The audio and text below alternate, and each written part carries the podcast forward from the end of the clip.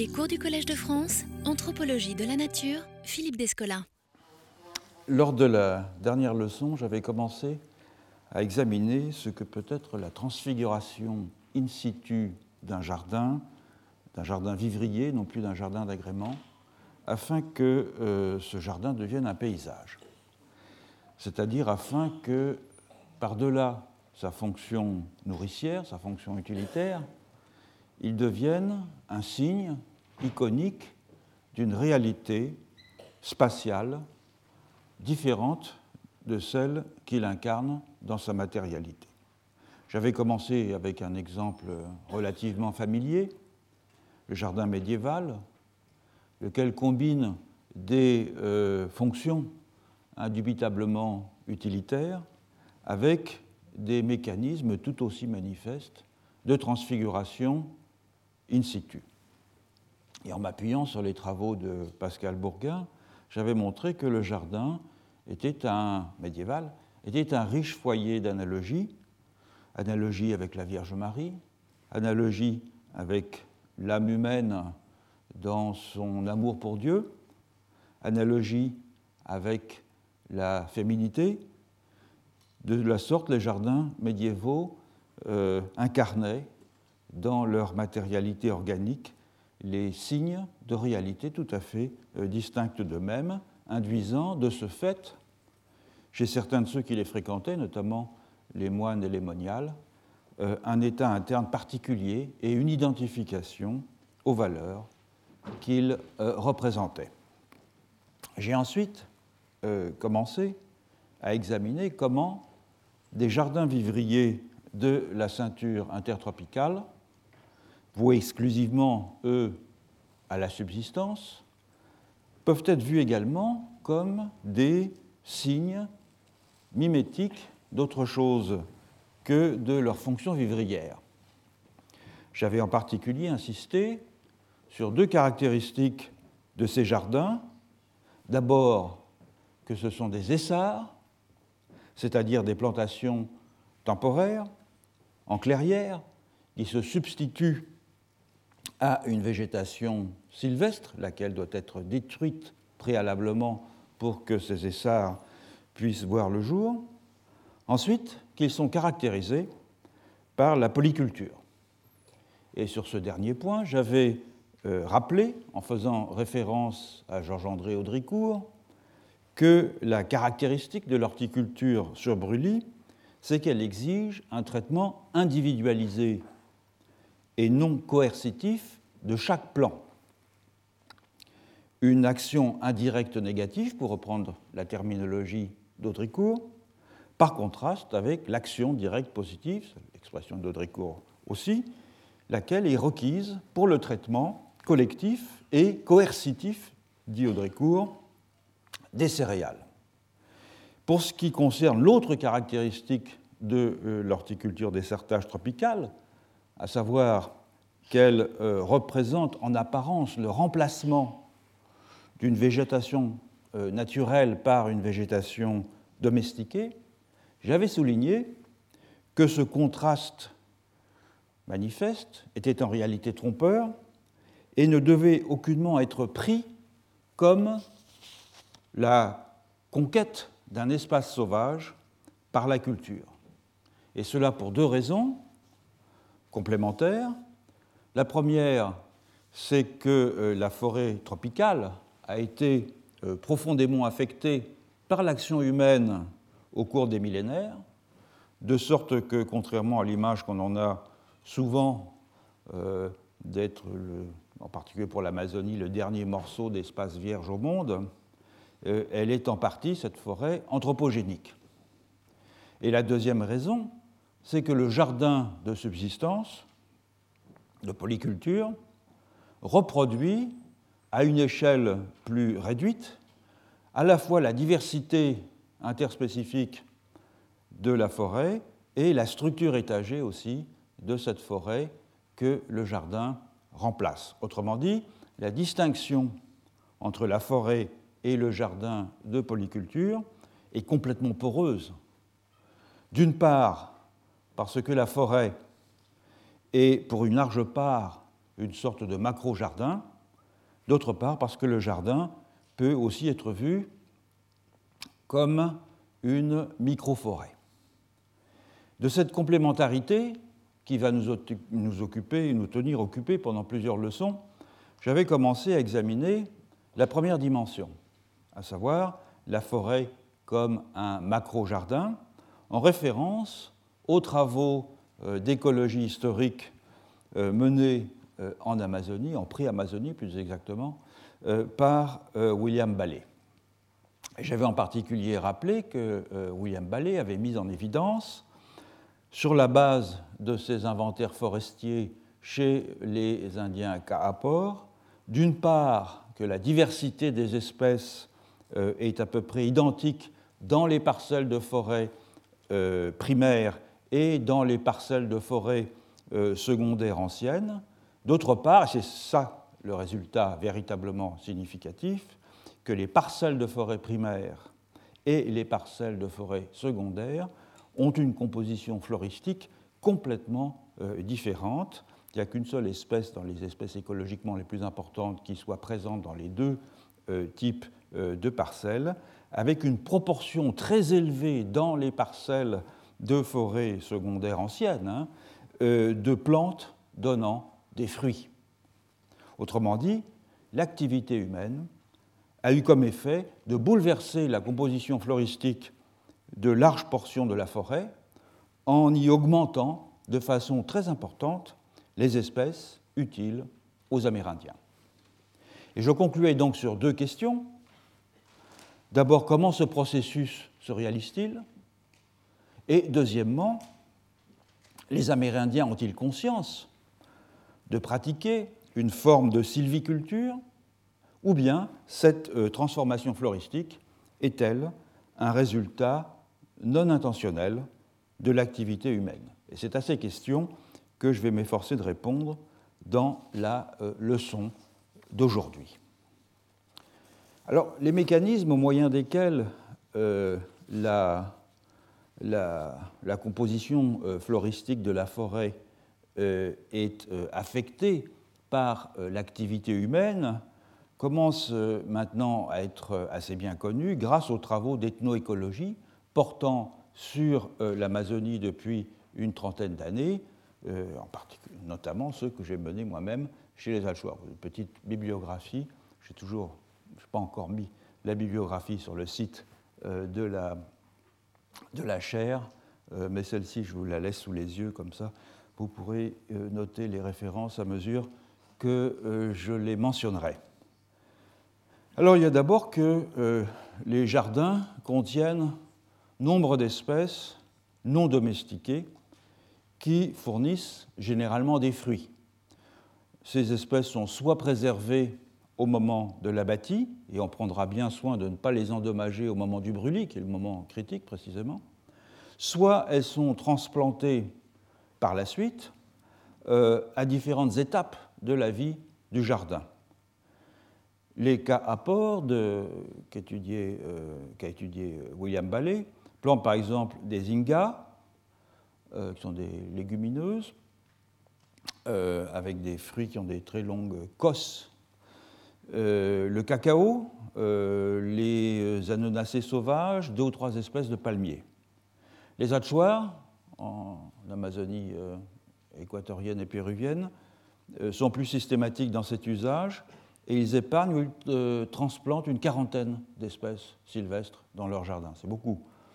donc quatre espèces de palmiers, huit espèces d'inga, des plantes médicinales, dont une espèce de verveine, l'ortie, pour les rhumatismes, avec lequel on se fouette pour euh, accélérer la circulation, et une vingtaine d'espèces d'arbres euh, donnant euh, des fruits.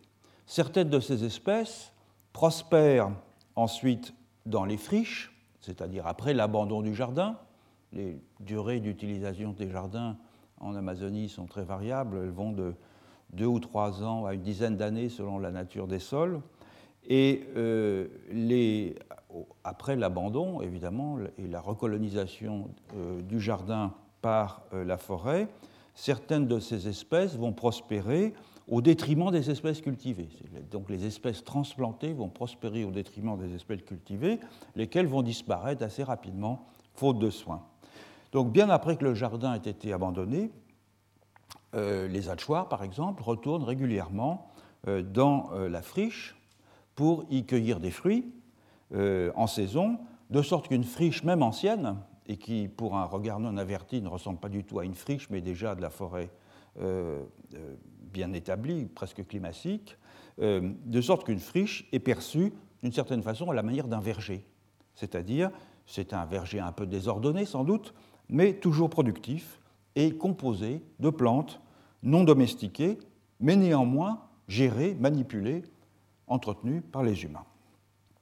En outre, tous les Amérindiens savent que les jardins encore en production ou les jardins abandonnés depuis peu attirent des prédateurs animaux, des oiseaux, des petits euh, mammifères pour l'essentiel qui viennent manger euh, des fruits et des tubercules. Alors c'est un inconvénient pour les, jardiniers, bien sûr, mais en même temps, ces animaux en déféquant dans les jardins, y disséminent les graines des plantes sylvestres dont ils s'alimentent, et les Amérindiens se gardent bien, euh, la plupart du temps, de détruire ces euh, plantules lorsqu'elles germent. Ils les identifient, bien sûr, et ils se gardent bien de les détruire. Par exemple, les agoutis sont responsables de la dissémination de plusieurs espèces de palmiers, du copal, euh, le singe capucin introduit dans les jardins le cacao sauvage et diverses espèces d'inga, tandis que les daguets, c'est-à-dire les, petits cervidés américains, les Mazama americana, y laissent les graines de plusieurs sortes d'arbres à fruits comestibles, dont le bakouri, le Platonia insignis, et les anacardiacées. Bref, même dans le cas des peuples qui, comme les Achuars ou les euh, pratiquent l'horticulture pionnière, c'est-à-dire qui défrichent toujours des euh, portions de forêt qui n'ont pas été essartées de mémoire d'homme. En général, on compte qu'il faut une centaine d'années pour que véritablement une forêt acquiert la physionomie euh, d'une forêt climatique après avoir été euh, essartée. Même dans ces cas donc, les manipulations de la flore sylvestre liées à l'horticulture et les effets induits de celle-ci aboutissent au fait qu'une portion non négligeable euh, de la forêt a été anthropisée au fil des générations. Et comme ce, ce processus se poursuit euh, depuis euh, que des populations de paléo-indiens ont commencé à domestiquer des plantes dans la forêt amazonienne, c'est-à-dire depuis au moins 8000 ans, puisque c'est la date à laquelle on estime la première domestication du manioc dans cette région, suivie de peu par la domestication de la patate douce, on mesure l'ampleur, au cours de ces huit millénaires, des transformations dans la composition euh, floristique de la forêt. Sans aller jusqu'à affirmer, comme euh, le géographe William Deneven, qu'à l'époque de la conquête européenne de l'Amérique du Sud, il n'y avait probablement déjà plus de forêts climatiques euh, dans les basses terres d'Amérique du Sud, c'est-à-dire d'une forêt qui n'aurait jamais été défrichée, qui est une déclaration à prendre un peu comme une provocation ou une, boutade. Euh, néanmoins, on ne peut faire autrement qu'admettre que la forêt amazonienne telle que nous la connaissons à présent est en partie le résultat de l'action humaine. Toute la question, évidemment, est de savoir si euh, ce processus est intentionnel, d'abord, consciemment appréhendé comme tel, ensuite. Ce sont deux questions. Autrement dit, peut-on parler ici de sylviculture ou d'arboriculture, comme l'ont fait certains auteurs à propos de la manipulation directe et indirecte des espèces sylvestres par les Amérindiens. À propos des cas William Ballet doute fort, quant à lui, qu'il s'agisse d'un processus conscient de gestion à long terme de la forêt et de son aménagement délibéré. Je cite William Ballet, les friches Kaapor représentent l'un des résultats inintentionnels et pourtant prévisibles, dit-il, des interactions entre humains et animaux. Autrement dit, beaucoup des espèces de euh, plantes y sont euh, présentes à cause des animaux attirés, comme on l'a vu tout à l'heure, par des jardins et quelquefois attirés délibérément, puisque les jardins servent aussi de zone d'affût pour les chasseurs, et intensivement gérés et manipulés par les humains, non parce que ces plantes ont été délibérément plantées par les humains. Fin de la citation de euh, William Ballet. Et il est vrai que les apports, je l'ai déjà euh, signalé tout à l'heure, par contraste avec les atchoirs par exemple, transplantent peu d'espèces sylvestres euh, dans leur jardin. Je cite encore William Ballet. Les friches apports sont donc bien des vergers autochtones en un sens, mais dans une large mesure, elles constituent des produits non intentionnels de la manipulation d'espèces domestiquées herbacées. En tant que telles, elles représentent une contribution indigène mesurable à la biodiversité régionale. Bref, selon euh, William Ballet, les Kaapor n'aménagent pas directement la forêt, mais ils ont conscience de l'impact que leurs activités horticoles exercent sur la forêt en termes de transformation de la composition floristique. C'est une toute autre position qu'adopte un autre euh, ethnobiologiste spécialiste de l'Amazonie, disparu euh, il y a euh, quelques années, Darrell Posey. Darrell Posey a commencé par étudier l'ethno-entomologie, c'est-à-dire en particulier les abeilles, chez les Indiens Kayapo du Brésil, et puis il s'est peu à peu spécialisé dans l'étude des formations végétales. Alors il faut consacrer un peu de temps aux thèses de euh, Darrell Posey, car son argument, qui a saisi tout le monde lorsqu'il l'a développé, c'est que euh, les Indiens Kayapo du Brésil plantent délibérément la forêt comme une ressource pour le futur. Évidemment, c'est une perspective qui tourne le dos aux approches adaptationnistes classiques, qui a soulevé un très grand intérêt lorsqu'il l'a développé, mais qui a aussi soulevé la controverse. Et c'est donc la discussion de ces thèses que je voudrais à présent entreprendre. Les euh, Kayapo occupent un, milieu à l'écologie complexe où se combinent des savanes herbeuses qu'on appelle campo en brésilien, des savanes, au portugais du Brésil, des euh, savanes arborées, qu'on appelle cerrado, et des forêts de diverses sortes, dont des îlots forestiers de taille et de composition variables, ainsi que des forêts-galeries.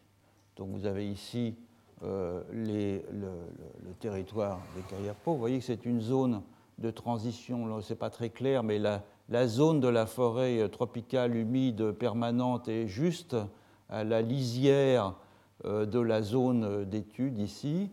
Euh, vous voyez que la carte euh, écologique, je ne vais pas la lire, mais vous avez la, légende, montre une mosaïque d'écotones de diverses natures. La zone étudiée par Darrell Posé, c'est celle-ci, à côté du village de Gorotiré. Euh, c'est un des principaux villages euh, Kayapo. Et là, c'est le, type de savane arborée euh, du type Cerrado que l'on trouve dans cette région avec une forêt-galerie au fond.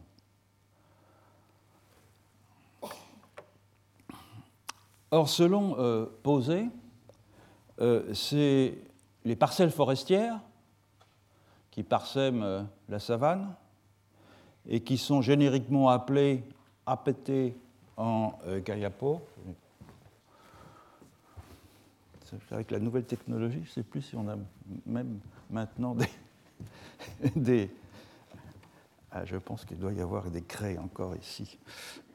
Voilà.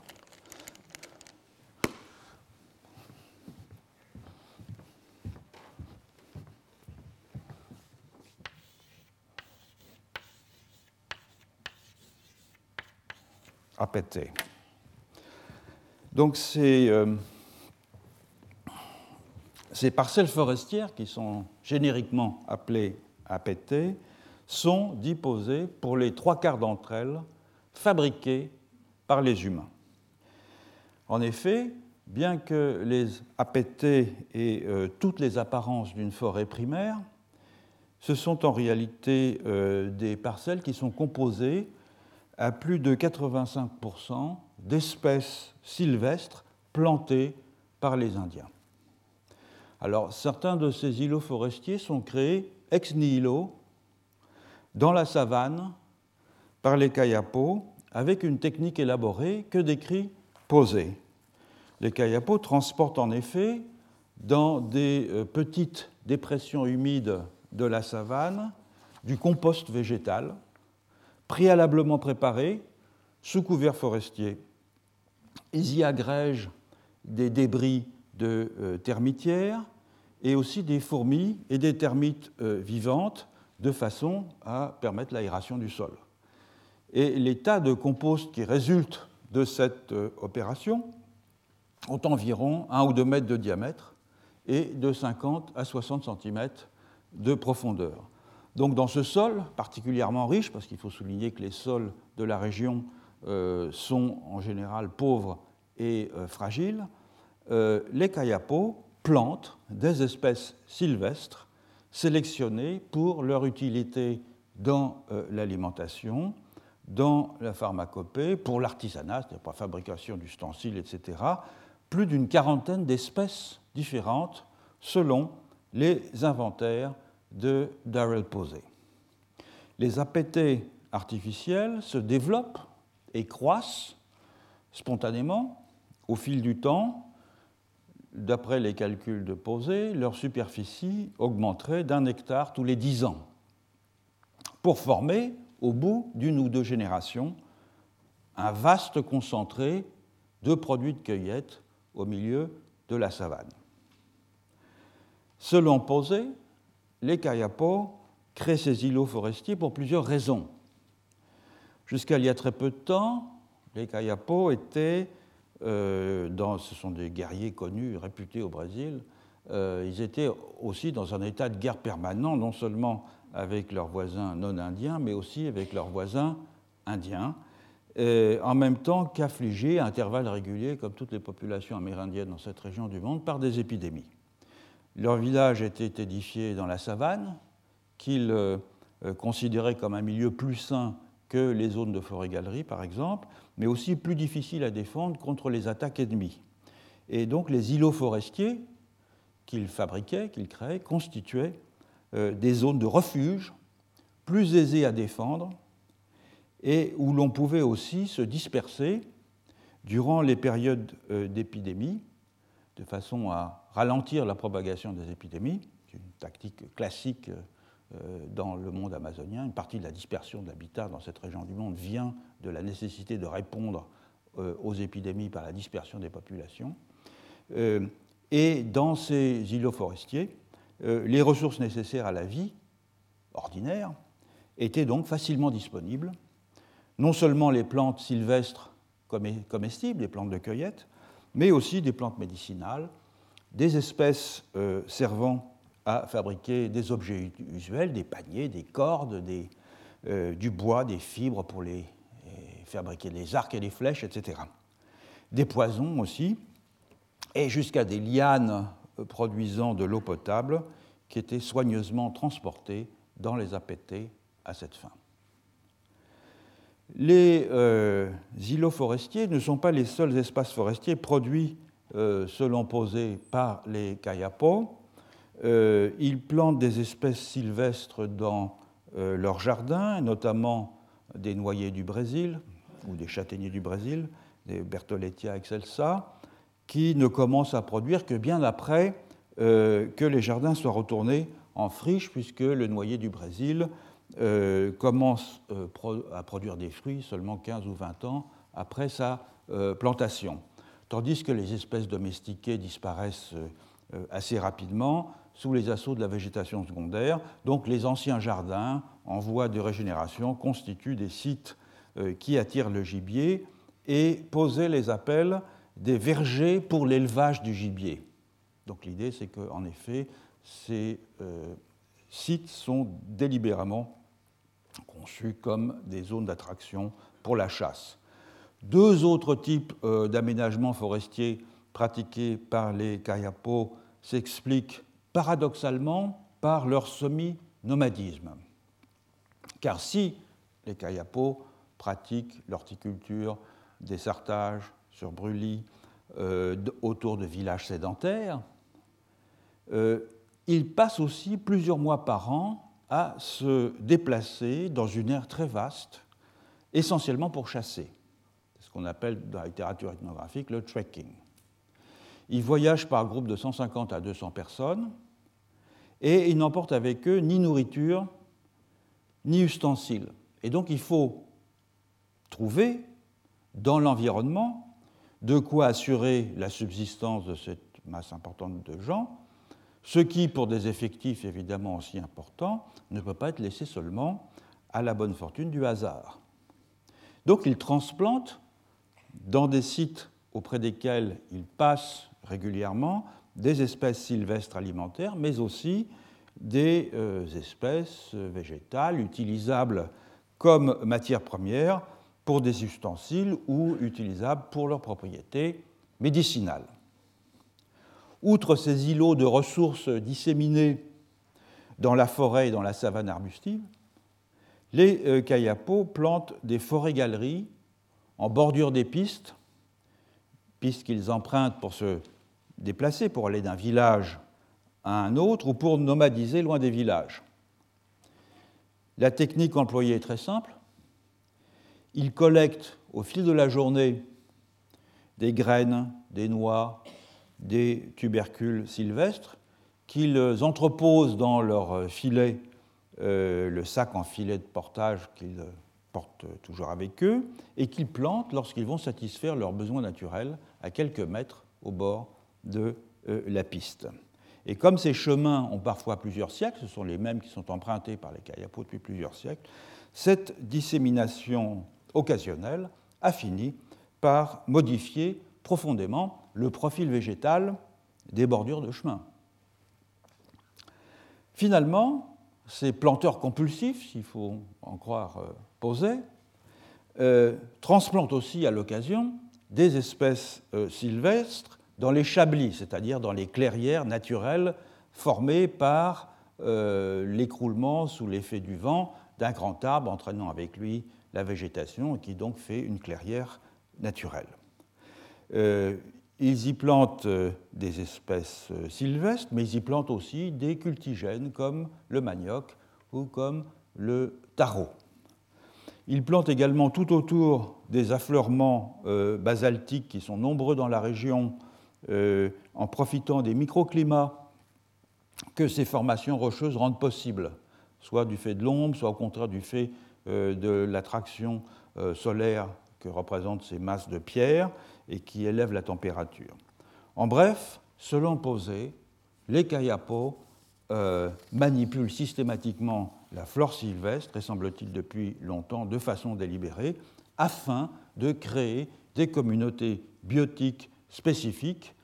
Et cette sylviculture qui se combine et s'entremêle avec l'horticulture traditionnelle de plantes cultivées, donc, à ceci de paradoxal, et c'est ça évidemment qui a beaucoup attiré l'attention lorsque les travaux de Posé ont commencé à circuler, à ceci de paradoxal que sa fonction principale est de permettre aux Kayapo de maintenir un certain degré de nomadisme. Autrement dit, ça va complètement à l'encontre des idées traditionnelles sur la cueillette et la chasse comme des opérations de ponction d'un environnement naturel, puisque dans le cas présent, ces activités résultent de l'usage d'un environnement délibérément transformé selon un projet à long terme et non comme une simple adaptation à cet environnement. Il faut malheureusement convenir que les Kayapo sont exceptionnels, si exceptionnels même que l'on a mis en question la réalité même de cette sylviculture planifiée pour servir aux générations futures. Autrement dit, c'était peut-être un peu trop beau pour être vrai. Un géographe, Eugene Parker, dont je cite le travail ici, qui a mené ses enquêtes dans le même village Kayapo que celui étudié par euh, Darrell Posey, a publié un article très critique euh, dans lequel il affirme que les Kayapo ne plantent pas d'îlots forestiers. Alors Parker a mené ses recherches dans la même partie du territoire Kayapo que Posey, autour du village de Gorotiré qui constitue la base de départ de Posé, et il a collaboré avec ses informateurs, les informateurs Kayapo de Posé, et avec des botanistes aussi qui ont travaillé avec Posé, comme Anthony Anderson.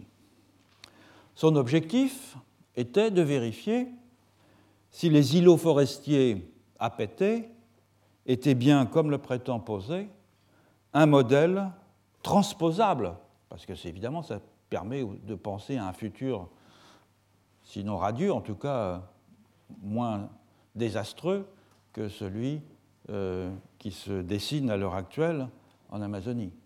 Donc si la création de forêts par, ce, moyen-là était transposable ailleurs, si on pouvait fabriquer une forêt à partir de rien, build a forest from scratch, pour reprendre l'expression de Posé. La conclusion de Parker, je dois dire, est sévère les euh, forêts plantées par les Kayapo, dit-il, sont une invention. Alors, sa façon de la démontrer, de démontrer cela, est assez simple. Euh, si les apétés sont réellement des îlots forestiers, plantés à 75% par les Kayapo, avec des espèces utiles, alors leur composition floristique doit être différente de celle des parcelles de forêt qui n'auraient pas été manipulées par les Kayapo. C'est exactement le type de comparaison qu'a fait William Ballet, que j'évoquais lors de la dernière leçon. Et c'est une vérification qui paraît simple à réaliser, mais que Posé n'a jamais tenté, car il s'est abstenu de procéder à des euh, inventaires de contrôle euh, dans des zones forestières non anthropisées. Donc, Parker a réalisé un nouvel inventaire floristique dans l'un des APT étudiés par Posé, et puis un autre inventaire de contrôle dans une zone éloignée et qui ne présentait aucun signe d'avoir été soumis à des perturbations humaines dans un passé récent. Et les résultats obtenus par euh, Parker montrent qu'il y a presque exactement la même diversité d'espèces dans l'APT et dans la parcelle forestière de contrôle, 79 dans le premier cas, 75 dans le second, et qu'on ne peut donc pas prétendre, comme le fait poser, que les forêts anthropogéniques ont un taux plus élevé de diversité que les forêts naturelles. Et alors il faut dire qu'ici la critique de Parker est un tout petit peu biaisée, euh, car Posé affirme que c'est l'ensemble des opérations de sylviculture menées par les Kayapo sur l'ensemble de leur territoire qui augmentent la diversité végétale générale de ce territoire et non dans les seuls apétés. Mais cette proposition est elle-même invérifiable.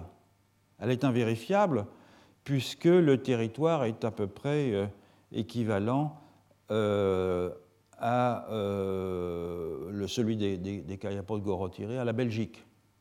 Et que donc pour vérifier, faire cette comparaison, il faudrait des moyens que, dont personne ne dispose.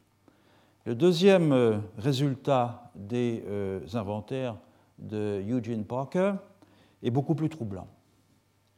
Euh, parce qu'au fond, le premier résultat, il n'est pas tellement différent de celui auquel était parvenu euh, euh, William Ballet, que j'avais évoqué la dernière fois. C'est le même taux de diversité dans les parcelles primaires et dans les parcelles de forêt secondaire anciennes, sauf que ce n'est pas du tout les mêmes espèces pour les cas à port. Dans le cas des kayapos, la vérification à laquelle a procédé Parker, c'est que 73% des espèces inventoriées dans l'APT se retrouvent aussi dans la parcelle de forêt non anthropogénique.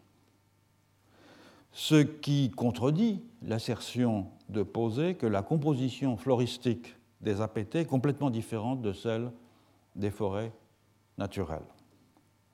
En outre, euh, l'examen de euh, l'herbier euh, collecté par Posé, qui est déposé à un grand musée euh, au Brésil, qui est le musée euh, Guldi à Belém, qui est un centre important de recherche sur la biologie végétale et l'écologie dans le monde amazonien, mais d'ethnologie aussi d'ailleurs, montre que les espèces que Posé a trouvées dans la pété sont des espèces typiques de, des écotones de marge entre forêt et savane, euh, où se situe l'APT dont il a réalisé l'inventaire. Autrement dit, du point de vue botanique, il n'y aurait pas de différence notable entre forêt supposément plantée et forêt naturelle. Plus troublant encore, les informateurs Kayapo, interrogés par Eugene Parker en portugais, euh, et qui sont pour certains les mêmes que ceux employé euh, par Posé affirme qu'il ne plante pas les APT, qu'il ne s'y réfugie pas en temps de guerre ou d'épidémie, comme le prétendait Posé. Ils affirment en outre que dans l'inventaire floristique de l'APT réalisé par Posé, la moitié des espèces n'ont aucun usage connu, alors que Posé affirmait que 98% de ces espèces étaient utilisées à une fin ou à une autre par les euh. De sorte qu'il n'y aurait en définitive, qu'il y aurait en définitive plutôt moins d'espèces utiles dans la euh, qui est réputée avoir été plantée que dans la parcelle forestière de contrôle. Alors, Posé a répondu évidemment à ces critiques dans plusieurs textes, notamment un texte qui suit l'article de, Parker. L'article de Parker a été publié dans, euh, le, dans American Anthropologist et dans, dans cette même revue, euh, Posé a fait une réponse. Et puis, au fil du temps, il a publié deux autres articles pour répondre, mais il se trouve que les, les, ces réponses ne m'ont guère paru très convaincantes. À la question de savoir pourquoi il n'avait pas procédé à un inventaire de contrôle dans une parcelle de forêt non anthropogénique. Il répond qu'il n'y en a pas à proximité du village de Gorotiré, car toutes les forêts euh, des environs ont été affectées par la présence humaine. Ce n'est pas du tout impossible, évidemment, mais il eût été, néanmoins euh, possible de réaliser un tel inventaire ailleurs, euh, car même Posé ne prétend pas que toute la forêt sur le territoire des Kayapos soit anthropogénique. Pour ce qui est du taux de 75% des espèces euh, plantées dans les APT, Posé fait machine arrière en disant que 75% des espèces qu'on y trouve peuvent être plantées, sans qu'on ait d'assurance qu'elles l'aient été effectivement. Ce sont des espèces qui sont transplantables, si vous voulez. Et il se contente de réitérer que les Kayapos plantent les APT sans rien dire pourtant des autres formes de sylviculture forestière qui mentionne dans ses travaux notamment les plantations le long des chemins, des pistes. Donc l'étude de Parker jette un doute sérieux sur l'idée que les Kayapos pratiqueraient une manipulation végétale délibérée des espèces non domestiquées afin de créer des forêts anthropiques à long terme. suis, je suis le premier désolé parce que ça paraissait une idée merveilleuse.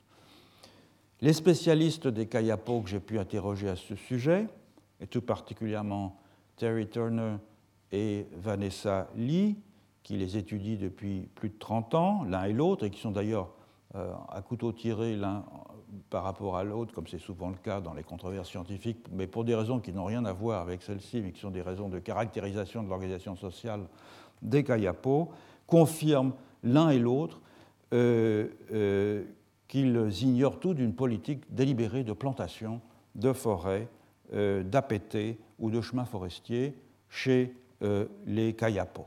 Donc, il semble que l'idée euh, d'une agroforesterie planifiée chez les Kayapo, euh, cette idée doit être abandonnée. Ça ne signifie pas évidemment que les manipulations végétales pratiquées par les Indiens d'Amazonie n'ont pas de conséquences sur la couverture forestière. Simplement, il ne s'agit pas d'une politique consciente et délibérée de plantation de forêts à long terme les Kayapo ne font pas du colbert euh, lorsqu'ils manipulent la végétation. Ce sont des résultats non intentionnels de la manipulation végétale. Et de fait, tous les travaux d'ethnobiologie ou d'ethnoécologie menés au cours euh, des 30 dernières années en Amazonie ont mis en évidence un ensemble de pratiques dans la gestion des jardins qui ont des conséquences manifeste et importante sur la distribution des espèces sylvestres. Je les ai, je un peu évoqué tout à l'heure, je vais les récapituler. Partout, les Amérindiens transplantent des espèces sylvestres de fruitiers et de plantes utiles dans leurs jardins et autour de leurs euh, maisons. On cultive des euh, semis d'espèces sylvestres dans les jardins domestiques qui sont faciles à surveiller, les petits jardins qui sont près des maisons, avant de les transplanter dans les grands jardins qui sont un peu plus loin. C'est aussi extrêmement commun. Les espèces d'arbres utiles, je l'ai déjà dit, sont épargnées au moment des abattis dans la forêt primaire ou bien euh, dans des friches euh, très anciennes lorsque l'on crée de nouveaux jardins. Les plantes d'espèces sylvestres qui sont repérées, euh, qui sont disséminées dans les jardins par les animaux, processus que évoqué tout à l'heure, sont systématiquement épargnées lors du désherbage, lorsqu'on les reconnaît, lorsqu'elles ont déjà un peu euh, se sont développées de façon suffisante pour qu'on les reconnaisse. Enfin, et bien que la pratique soit beaucoup moins courante, il arrive que les Amérindiens transplantent des espèces sylvestres dans des chablis, ou bien dans des friches. Donc là, il y a véritablement une politique de plantation. Elle est beaucoup moins commune et elle ne se fait pas de manière très systématique. Ces pratiques aboutissent à différents types, assez souvent combinés, de manipulation intentionnelle d'espèces sylvestres, d'arbres fruitiers, de palmiers, dans les jardins eux-mêmes, et dans une aire périphérique d'une ou deux heures de marche autour des sites d'habitat qui forment cette zone une sorte de verger euh, dispersé dans la forêt et aussi dans les friches et dans les sites d'habitat abandonnés. Cette configuration, qui est commune à toute l'Amazonie, a été euh, appelée Sweden Fallow Agroforestry, qu'on pourrait traduire par complexe d'agroforesterie jardin-friche, par William Donovan et Christine Paddock dans l'article que j'ai euh, mentionné euh, ici. Même Donovan, dont je disais tout à l'heure, qui prétendait que la forêt n'avait jamais été, euh, qu'il n'y avait plus de forêt climatique au moment de l'arrivée des Espagnols. Vous voyez, c'est le livre Sweden Fallow Agroforestry in the Peruvian Amazon. Et cette, euh, technique du complexe d'agroforesterie jardin-friche, c'est-à-dire de l'équilibre entre jardin et friche, euh, constitue, au fond, à mon sens, une alternative beaucoup plus vraisemblable pour définir l'anthropisation des formations végétales que l'idée de forêts anthropogéniques plantées et gérées intentionnellement. Alors l'idée que les forêts sont pour une large part le résultat d'une action humaine n'est pas propre aux seuls Indiens d'Amazonie, si l'on accepte bien sûr les forêts européennes, euh, car on la retrouve dans bien des, régions de la euh, ceinture intertropicale. Pour ne pas avoir à multiplier les exemples de façon euh, fastidieuse, je me cantonnerai ici au cas des îlots forestiers de Guinée, de Guinée équatoriale, et je reprendrai pour ce faire les travaux de James Fairhead et Melissa Leach que j'avais déjà brièvement euh, évoqués ici euh, l'année dernière. Dans leur livre euh, Misreading the African Landscape, Fairhead et Leach, qui sont donc tous les deux des anthropologues anglais, montrent les erreurs d'interprétation qui ont longtemps caractérisé l'approche de la déforestation en Afrique. Ils se sont particulièrement intéressés à une zone de Guinée équatoriale, dans la préfecture de euh, Kisidougou, qui est caractérisée par une végétation de savane parsemée euh, ça et là d'îlots forestiers, très généralement autour des villages. Donc un milieu qui structurellement n'est pas très différent de celui des Kayapo. Les géographes et les forestiers français de la période coloniale, comme leurs successeurs guinéens, ont interprété ces zones boisées autour des villages comme des forêts résiduelles, reliques d'une forêt ancienne beaucoup plus étendue et maintenant disparue du fait d'une destruction inconsidérée, euh, d'un usage inadapté et imprévoyant euh, de ce type d'environnement par les populations locales.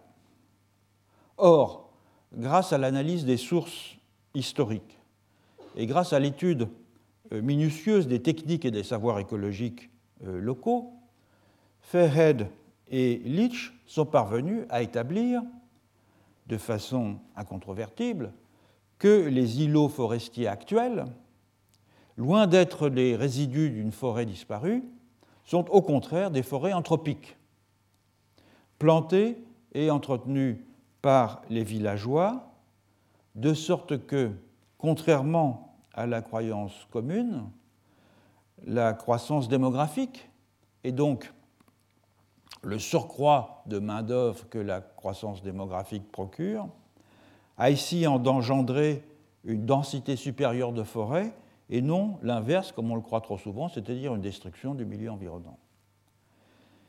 Le géographe français euh, de, l'IRD, l'Orstom à l'époque, euh, Christian Seignobos, avait déjà montré dans les années 70 que euh, certaines formations végétales dans la zone du nord du Cameroun étaient d'origine anthropique. Mais le livre de Fairhead et Leach fut le premier intégralement consacré à ce sujet.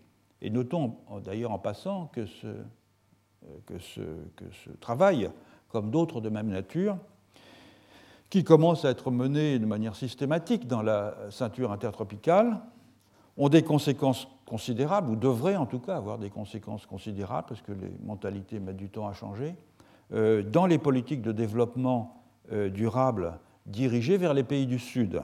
En Guinée, par exemple, euh, et dans la région en particulier qui a été étudiée par Fairhead et Leach, une aide financière internationale considérable a été consacrée à ce qui était défini comme la réhabilitation d'un paysage forestier dégradé par les populations locales, alors que, précisément, les travaux d'écologie historique montrent au contraire que ce qui était perçu comme un paysage dégradé, profondément anthropisé, à savoir la savane, était en réalité un paysage naturel, tandis que le paysage perçu par les ingénieurs forestiers comme naturels, à savoir les blocs de forêt, les îlots forestiers autour des villages, étaient en réalité anthropiques. Vous avez des photos, je crois que je les avais montrées l'année dernière. Euh, il y a peu de variations dans le temps. Euh, c'est la même photo, donc un îlot forestier autour d'un village. Vous voyez que c'est très localisé autour du village, de 1952. Et le même que vous pouvez regarder sur Google Earth en 2012. La superficie n'a pas énormément euh, varié.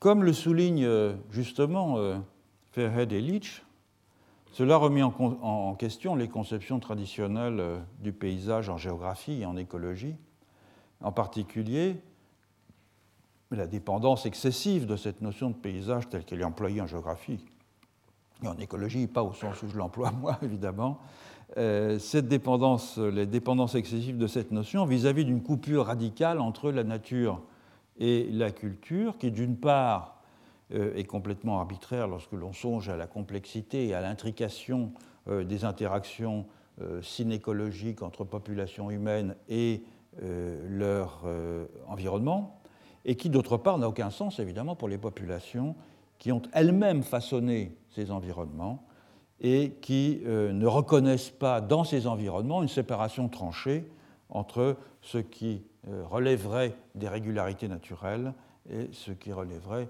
des effets euh, de l'artifice. Donc distinguer le paysage naturel du paysage anthropique est mal le faire, en, outre, ainsi que le font en Guinée depuis la fin du XIXe siècle les administrateurs coloniaux français, euh, les ingénieurs forestiers métropolitains qui ont eu à gérer cet environnement leurs successeurs euh, guinéens qu'ils ont formés et qui véhiculent de ce fait les mêmes préjugés, enfin les agents actuels des euh, organismes internationaux de développement ne reflètent donc aucunement la réalité de la dynamique des formations végétales. Pire, une telle dissociation entre paysage naturel et paysage anthropique le second étant vu comme une version dégradée du premier, ne peut que contribuer à entretenir les stéréotypes, les préjugés sur l'imprévoyance et l'ignorance supposée de populations qui ont pourtant façonné elles-mêmes de leurs mains les écosystèmes complexes que l'on observe aujourd'hui.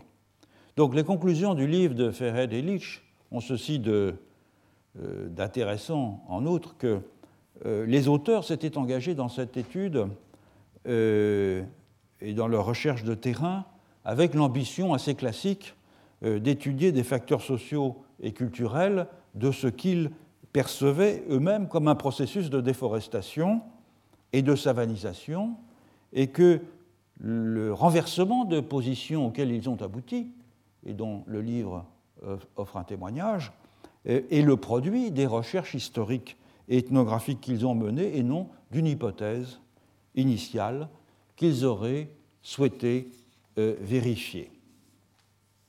Alors examinons maintenant un peu plus en détail les parallèles et les contrastes avec la situation sud-américaine. Du point de vue des caractéristiques euh, phytogéographiques, comme je l'ai dit tout à l'heure, le milieu de la région euh, du sud-ouest de la Guinée euh, où, les, où Ferret et Leach ont mené leur enquête n'est pas sans rappeler celui des Kayapos du Brésil central. C'est une mosaïque de savanes et de forêts. La forêt principalement composée de forêts-galeries et d'îlots forestiers. Mais au lieu d'être à quelque distance des villages, comme c'est le cas chez les Kayapos, les îlots forestiers, comme on l'a vu sur la photo tout à l'heure, sont ici tout autour des villages dont il constitue comme une ceinture végétale. Pourtant, à la différence de la controverse autour du cas Kayapo, il ne semble ici y avoir aucun doute possible sur le fait que les glacis végétaux autour des villages sont bien le résultat d'une action humaine consciente. On a d'abord pour cela le témoignage explicite des habitants les plus âgés des villages actuels qui euh, concordent sur le fait que leurs ancêtres ont planté des arbres lorsqu'ils ont fondé les villages entre 1850 et le début du XXe siècle dans des sites caractéristiques d'un milieu de savane. Sur les 38 franges forestières entourant des villages que les auteurs ont étudiés, 27 sont dites par les habitants avoir été plantées par des ancêtres dont le nom est encore retenu en mémoire. Du reste, les témoignages des rares voyageurs européens qui passent dans la région avant l'arrivée des troupes françaises à la fin du XIXe siècle attestent que les zones boisées sont extrêmement rares en dehors de la périphérie des villages. Alors deux motifs sont invoqués pour euh, la création de ces îlots forestiers, périvillageois par les ancêtres, qui d'ailleurs évoquent aussi les motifs euh, euh, que Posé mentionne à propos des Kaipo. D'abord l'aspect défensif et la volonté d'établir aussi un lien avec les familles de génies protecteurs résidant dans les bois. Avant l'arrivée des Français, et apparemment depuis très longtemps, cette région était traversée par des conflits, euh, euh, des petites, des principautés, des petites royautés, des petits États se faisaient constamment la guerre avec des armées d'ailleurs assez efficaces, des cavaliers, des archers, etc. Et les villageois cherchaient évidemment à se protéger de ces incursions euh, des armées en créant un glacis euh, végétal protecteur autour des villages, avec des espèces à croissance rapide, comme le capoquier, qui pouvait euh, en outre être taillé selon les besoins. Par exemple, en coupant les branches latérales de façon à obtenir, à obtenir un fût haut et droit servant de vigie. D'autres étaient au contraire taillés de façon à permettre un développement des branches euh, latérales qui s'enchevêtraient et formaient un mur euh, impénétrable. Et ce fouillis végétal devenait d'autant plus euh, difficile à pénétrer que les villageois y transplantaient en outre des lianes et des buissons épineux, le tout offrant évidemment une excellente protection contre la cavalerie, et malheureusement pas contre les canons des Français. Les ancêtres fondateurs des villages établissait aussi des alliances avec euh, des génies particuliers qui étaient incités à s'installer dans la forêt euh, euh, périvillageoise ou bien qui y résidaient déjà. En outre, c'est dans ces îlots forestiers que les sociétés initiatiques masculines et féminines tiennent leur culte et disposent leurs espaces cérémoniels. Avant la période coloniale, la résidence initiatique euh, dans euh, l'îlot forestier pouvait durer euh, trois ou quatre ans, tandis qu'il ne dure plus que quelques mois à présent. Donc comme instrument de socialisation, de cohésion sociale et de transmission des connaissances et des valeurs, ces sociétés initiatiques ont longtemps joué un rôle central et le fait qu'elles se réunissent dans ces forêts n'avait pas échappé à l'administration coloniale, qui y voyait une sorte de culte des bois sacrés, un peu à l'image euh, de celui qui se pratiquait dans la religion romaine euh, archaïque, puisque le, culte du bois de Némi euh, en est un élément important qui sert, comme vous le savez peut-être, d'origine au, livre de Tyler sur la religion primitive. La raison donc pour, l'administration coloniale pour laquelle ces forêts périvillageoises étaient protégées, c'est qu'elles étaient sacrées, elles étaient un peu à la manière du bois de Némi. En réalité, ces forêts n'étaient pas protégées parce qu'elles étaient sacrées en tant que telles. Euh, elles étaient plantées pour toutes sortes de raisons, et notamment pour y abriter des espaces de réclusion euh, initiatique et des sites cérémoniels.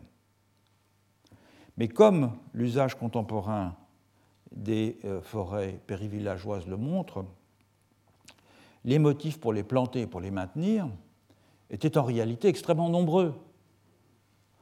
Outre les fonctions défensives et euh, religieuses au sens large, les îlots forestiers offrent une protection contre les feux de brousse qui peuvent anéantir un village en euh, saison sèche. Elles offrent aussi une protection contre la chaleur, euh, bien évidemment, et aussi contre les vents tourbillonnants qui peuvent décoiffer les maisons, faire sauter les toits de chaume lorsque ces vents sont très violents, ce qui est souvent le cas. Ce sont aussi des sources de produits végétaux euh, qui sont à faible distance, puisque c'est encore une fois la périphérie du village. C'est là qu'on va chercher des fruits, des simples, euh, de la matière première pour les ustensiles. Et les euh, villageois pratiquent aussi la culture sous couvert forestier, des arbres fruitiers, du café, des noix de cola. Et les méthodes pour créer les îlots forestiers peuvent encore être observés aujourd'hui. Il s'agit d'abord évidemment de la transplantation d'espèces sylvestres, principalement le capoquier, le fromager, euh, le Caia senegalensis, euh, l'Afzelia africana. Et l'autre méthode consiste à créer une sorte de pare-feu à la périphérie euh, de l'îlot forestier en coupant l'herbe de la savane pour éviter qu'elle ne s'enflamme à la saison sèche. Et cette sorte de lande périphérique, euh, n'étant plus euh, consumée régulièrement par les feux de brousse, va se transformer rapidement en une friche arborée qui prolonge la forêt. Par ailleurs, les sols de l'îlot forestier sont régulièrement enrichis par les villageois qui vont y euh, déverser leurs déchets organiques, qui vont y déféquer, et qui créent des petits jardins forestiers temporaires, euh, notamment de tarots. Et les débris végétaux qui résultent de ces jardins au moment de la euh, récolte sont compactés sous forme de litière et incorporés au sol pour l'enrichir. Donc, à la différence du cas Kayapo, pour lequel bien des incertitudes, je l'ai dit, demeurent, il ne fait guère de doute ici que les populations de cette région de la Guinée créent depuis plusieurs siècles, disons, des circonstances favorables à l'établissement de ceintures forestières autour de leur village. Alors, ont-ils pour autant conscience de fabriquer des forêts à partir de zéro, pour reprendre la formule de Darrell Posey. La réponse de Fairhead et de Leach est nuancée et elle mérite d'être citée en entier. Donc, euh, je les cite. Si certaines activités promeuvent délibérément la forêt, nombre des activités individuelles qui contribuent à l'établissement de la forêt sont néanmoins entreprises sans que cet objectif soit présent à l'esprit. En ce sens, le développement des îlots forestiers dépend des diverses activités des villageois plutôt que d'une gestion délibérée par les autorités villageoises ou par des institutions communautaires. De fait, pour la plupart des hommes et des femmes des villages, l'origine des îlots forestiers est vue comme la transposition logique dans le passé de processus qu'ils observent encore dans le présent. Fin de la citation. Donc en conclusion, on peut dire que des populations, je ne vais pas multiplier les exemples à l'infini, mais des populations de la ceinture intertropicale influent profondément sur la végétation sylvestre du fait de leurs activités agricoles et domestiques, et qu'ils ont conscience ce faisant, de contribuer à modifier la composition végétale de leur environnement immédiat, sans que l'on puisse pour autant affirmer que cette conscience de modifier leur environnement immédiat procède d'une volonté délibérée de créer et d'entretenir des forêts anthropogéniques à long terme. Bref, et pour en revenir à notre question euh, initiale, il semble bien que les formations forestières de la zone tropicale peuvent être perçues par les populations autochtones qui les exploitent comme des écosystèmes présentant des analogies avec les jardins de polyculture. C'était ça la question de départ, même s'il ne s'agit pas, à proprement parler, d'espaces intentionnellement cultivés par les humains. Donc après avoir examiné cette question de la forêt comme un macro-jardin, lors de la prochaine leçon, j'examinerai la question du jardin comme une micro-forêt.